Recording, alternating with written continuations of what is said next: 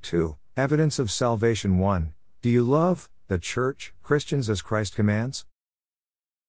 The Bible teaches us there are no do overs. When we die, we enter heaven or hell.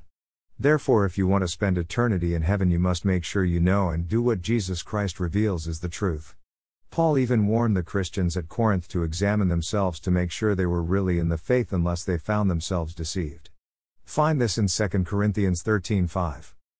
How do we examine ourselves? The apostle John wrote the letter we call 1 John and tells us how and why. He says, "These things I have written to you who believe in the name of the Son of God, that you may know that you have eternal life." 1 John 5:13. The purpose of the first letter of John is clearly stated as assurance of salvation.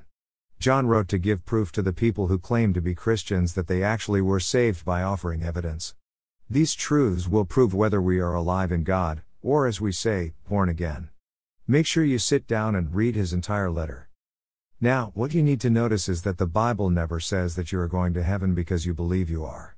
It does not say you know you're going to heaven because you prayed a little prayer like, Dear Jesus, come into my heart. Nor does it say you are assured of heaven because your priest, pastor, or grandmother said you were. Instead, John provides seven clear cut evidences of salvation. He learned to look deeper, rather than accept a simple claim from a person who said he was a Christian because Christ taught him to verify salvation by a person's fruit. Beware of false prophets who come disguised as harmless sheep but are really vicious wolves. You can identify them by their fruit, that is, by the way they act. Can you pick grapes from thorn bushes, or figs from thistles? A good tree produces good fruit, and a bad tree produces bad fruit. A good tree can't produce bad fruit, and a bad tree can't produce good fruit. Matthew 7:15 18, New Living Translation. The Lord trained his apostles well. And Christ Jesus clearly warned that many, many people would unite with the church and become known to the world as Christians. But many of these people will be fakes. They would be deceived and sincere, but still not real. And the only way to know for sure was evidence that existed beyond the surface, way underneath the sheepskins. Those who broke God's laws were fake, even if they were popular or preachers, sincere and spiritual leaders, and even miraculous and famous. Here's what Jesus warned Not everyone who calls out to me, Lord, Lord, will enter the kingdom of heaven. Only those who actually do the will of my Father in heaven will enter. On Judgment Day, many will say to me, Lord, Lord, we prophesied in your name and cast out demons in your name and performed many miracles in your name. But I will reply, I never knew you. Get away from me, you who break God's laws. Matthew 7:21 23, New Living Translation. So to examine ourselves, let's first define John's terms. In 1 John 1 5 7, John writes, This is the message which we have heard from him and declare to you that God is light and in him is no darkness at all. If we say that we have fellowship with him, and walk in darkness, we lie and do not practice the truth. If we walk in the light as he is in the light, we have fellowship with one another, and the blood of Jesus Christ cleanses us from all sin. So John gives us the following insights. Number 1 God equals light. What God says is right is right. And what he says is evil is wrong. So this determines whether we are of God, that is, if we obey and live in devotion to Him. Number 2 Satan equals darkness. The Bible calls him the Prince of Darkness, and he led a mass rebellion against God while in heaven. He and anyone today who disobeys God has become God's enemy and lives under Satan's dominance, in spiritual darkness, and separated from God. All people are born enemies of God and walk in darkness. Number 3 Fellowship with God equals living, walking, in light, which is living life in freedom with God and obeying Him. Number 4 Fellowship with Satan equals living, walking, in darkness, which is living in rebellion to God, and enslaved under the power and influence of Satan. Now let's look at the first evidence that proves you are a Christian. What really amazes me is the proof John uses to begin his test of life. It is not what I would have guessed or even chosen. In fact, I do not know anyone who pushes this first one as evidence of salvation. Evidence number one Do you love the church, your Christian brothers? He who says he is in the light, and hates his brother, is in darkness until now. 1 John 2 9.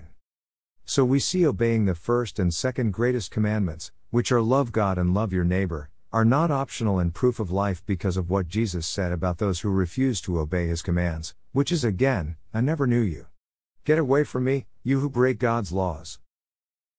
But, more specifically, John asks us Do you love the church, the called out followers of Jesus? Are you surprised? John clearly lays down the gauntlet and demands that anyone who claims to be a narrow road follower of Jesus must, without excuse, be totally locked into fellowship and close friendship with others in a local church. This means that a change of lifestyle takes place in a true Christian and God becomes his supreme love. He then steadily grows to love him with all his heart, all his mind, will, and emotions, and all his strength. Read Matthew 22 for the details. Then, because God so loved the world. According to the Gospel found in John chapter 3, verse 16, his Holy Spirit living inside a Christian causes the disciple to begin loving his neighbor until it overflows from his heart as a standard passion and lifestyle. But, Jesus pushed past the concept of just loving your neighbor and commanded his new followers to love their brothers in a higher way than the law ever demanded the Jews. This is why John more specifically explains that you must first and foremost love your Christian brother. The priority of Christian family love must supersede all else so that true brotherhood is one of the evidences of spiritual life. Our Lord was very specific with the first disciples and taught them in John 15 9 17, New Living Translation I have loved you even as the Father has loved me. Remain in my love. When you obey my commandments, you remain in my love, just as I obey my Father's commandments and remain in his love. I have told you these things so that you will be filled with my joy. Yes, your joy will overflow. This is my commandment love each other in the same way I have loved you. There is no greater love than to lay down one's life for one's friends. You are my friends if you do what I command. I no longer call you slaves, because a master doesn't confide in his slaves. Now you're my friends, since I have told you everything the Father told me. You didn't choose me. I chose you. I appointed you to go and produce lasting fruit, so that the Father will give you whatever you ask for, using my name. This is my command love each other. He is not speaking in general terms but in a very specific context. He is commanding his disciples to become best friends and love each other to such an extreme that they laid down their lives for each other. The Jews asked Christ who was their neighbor? But we must also ask, who is my brother? Well, the Lord Himself answers this question for all Christians, and it is why John uses this concept as vital evidence of salvation. We find this in Matthew chapter 12. As Jesus was speaking to the crowd, his mother and brothers stood outside, asking to speak to him. Someone told Jesus, Your mother and your brothers are outside, and they want to speak to you. Jesus asked, Who is my mother? Who are my brothers? Then he pointed to his disciples and said, Look, these are my mother and brothers. Anyone who does the will of my Father in heaven is my brother and sister and mother. Matthew 12:46 50 NLT. The evidence is clear, just like Jesus explained in Matthew 7, only the people who obey the will of God are his brothers. No one else is going to heaven, or classed as a brother, not people that live in your neighborhood, not friends from school or work, and not even blood relatives reach this level of family.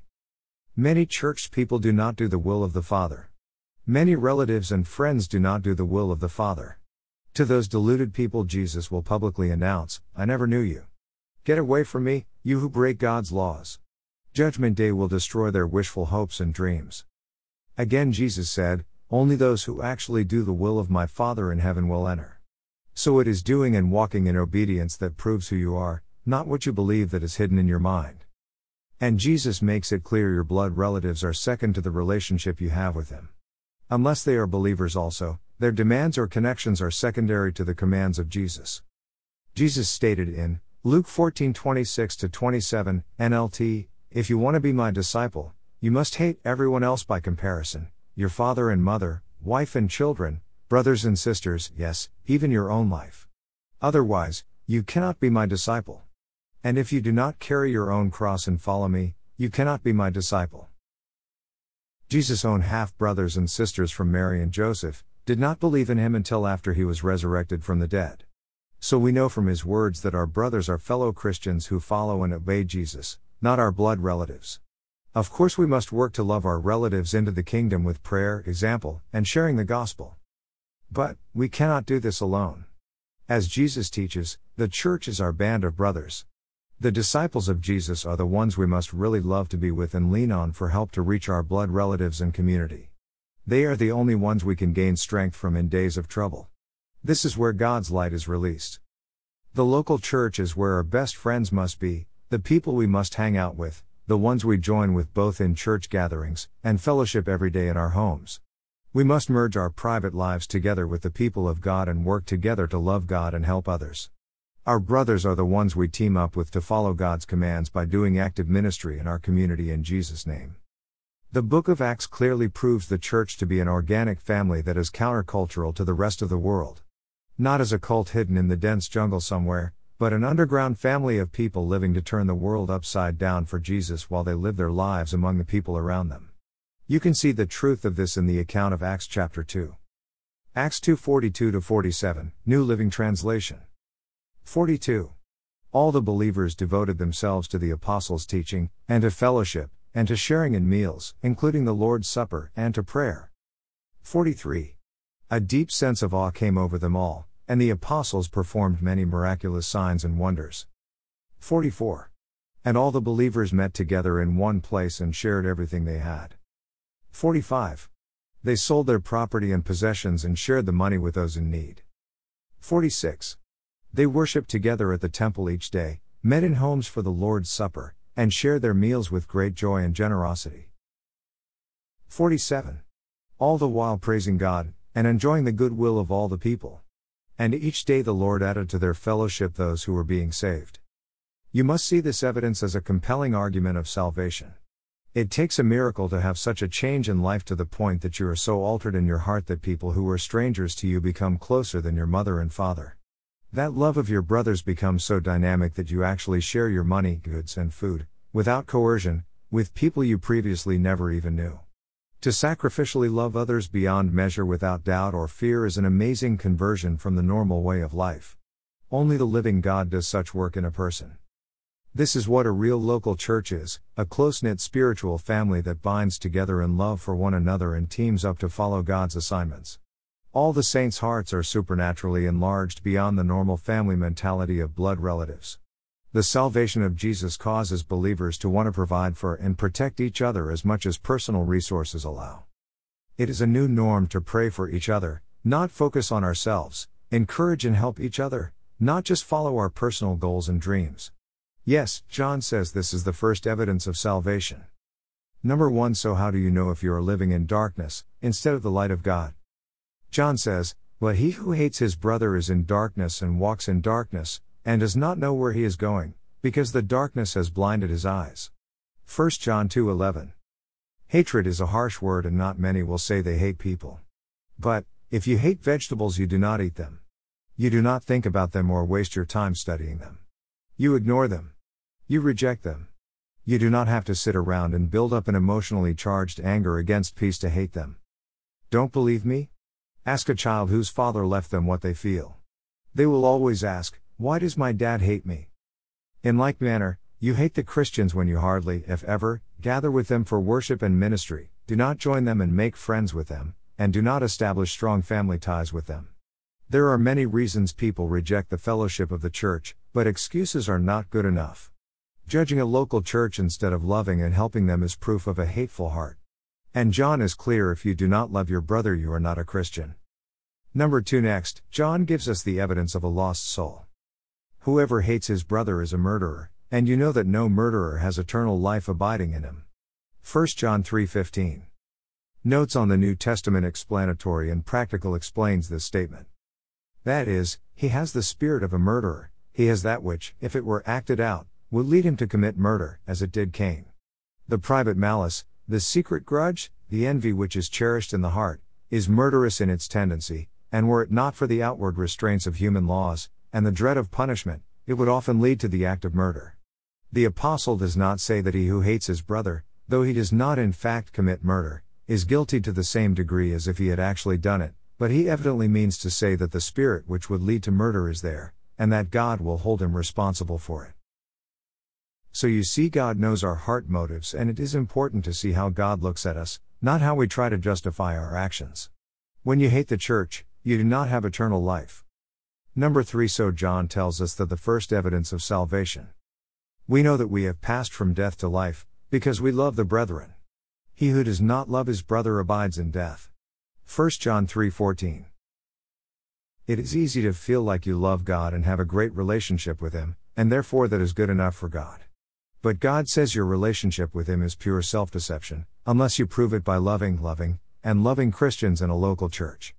Do not deceive yourself, to be a part of the real world of Jesus, you must love His family and have relationships that prove it. John pounds this truth into our minds. He continues by saying, Beloved, let us love one another, for love is of God, and everyone who loves is born of God and knows God. 1 John 4 7 This is not some obscure feeling, but true and real relationships. Relationships that are messy and difficult. John also states, No one has ever seen God. But if we love each other, God lives in us, and his love is brought to full expression in us. 1 John 4:12, New Living Translation. So, what does the Bible define as love? Again, we do not get to invent the definition of love. John says, By this we know love, because he, Jesus, laid down his life for us. And we ought to lay down our lives for the brethren. 1 John 3:16 Is it just a general good feeling toward others? Of course not. But that is the love many people explain as what they have for the local church.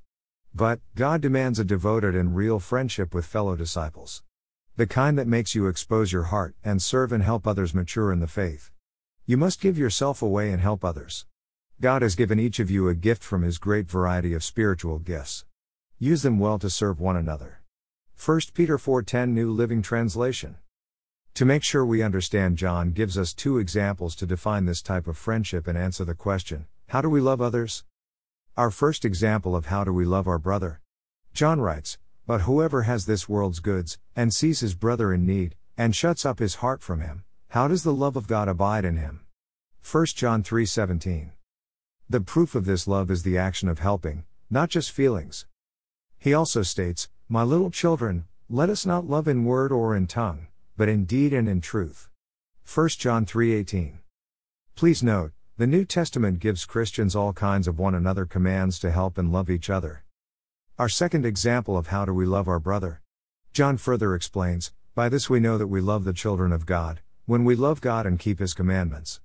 1 John 5 2 So it is clear, when we obey the commandments of God, for example, do not steal from someone, we are showing them love. But when we steal from others by refusing to pay for items received, or secretly take items from someone, you prove your selfish hate for them. Love gives and shares, it does not lie, steal, or hurt others. So you see, genuine love lived out in a local church is absolute proof of salvation according to the Bible. But don't forget there are six more proofs of eternal life, miss even one and you are living in darkness. Make sure you are born again, God clearly gave us the truth in His Word so that you do not miss His free gift of life. Remember, unless you allow the Bible to direct your faith and beliefs, you will be lost forever. God so loves you and he gave his son to die for you and his word to be clear and concise to prevent you from being confused and miss his gift of eternal life. If you do not know how to repent and follow Jesus, contact us through this website.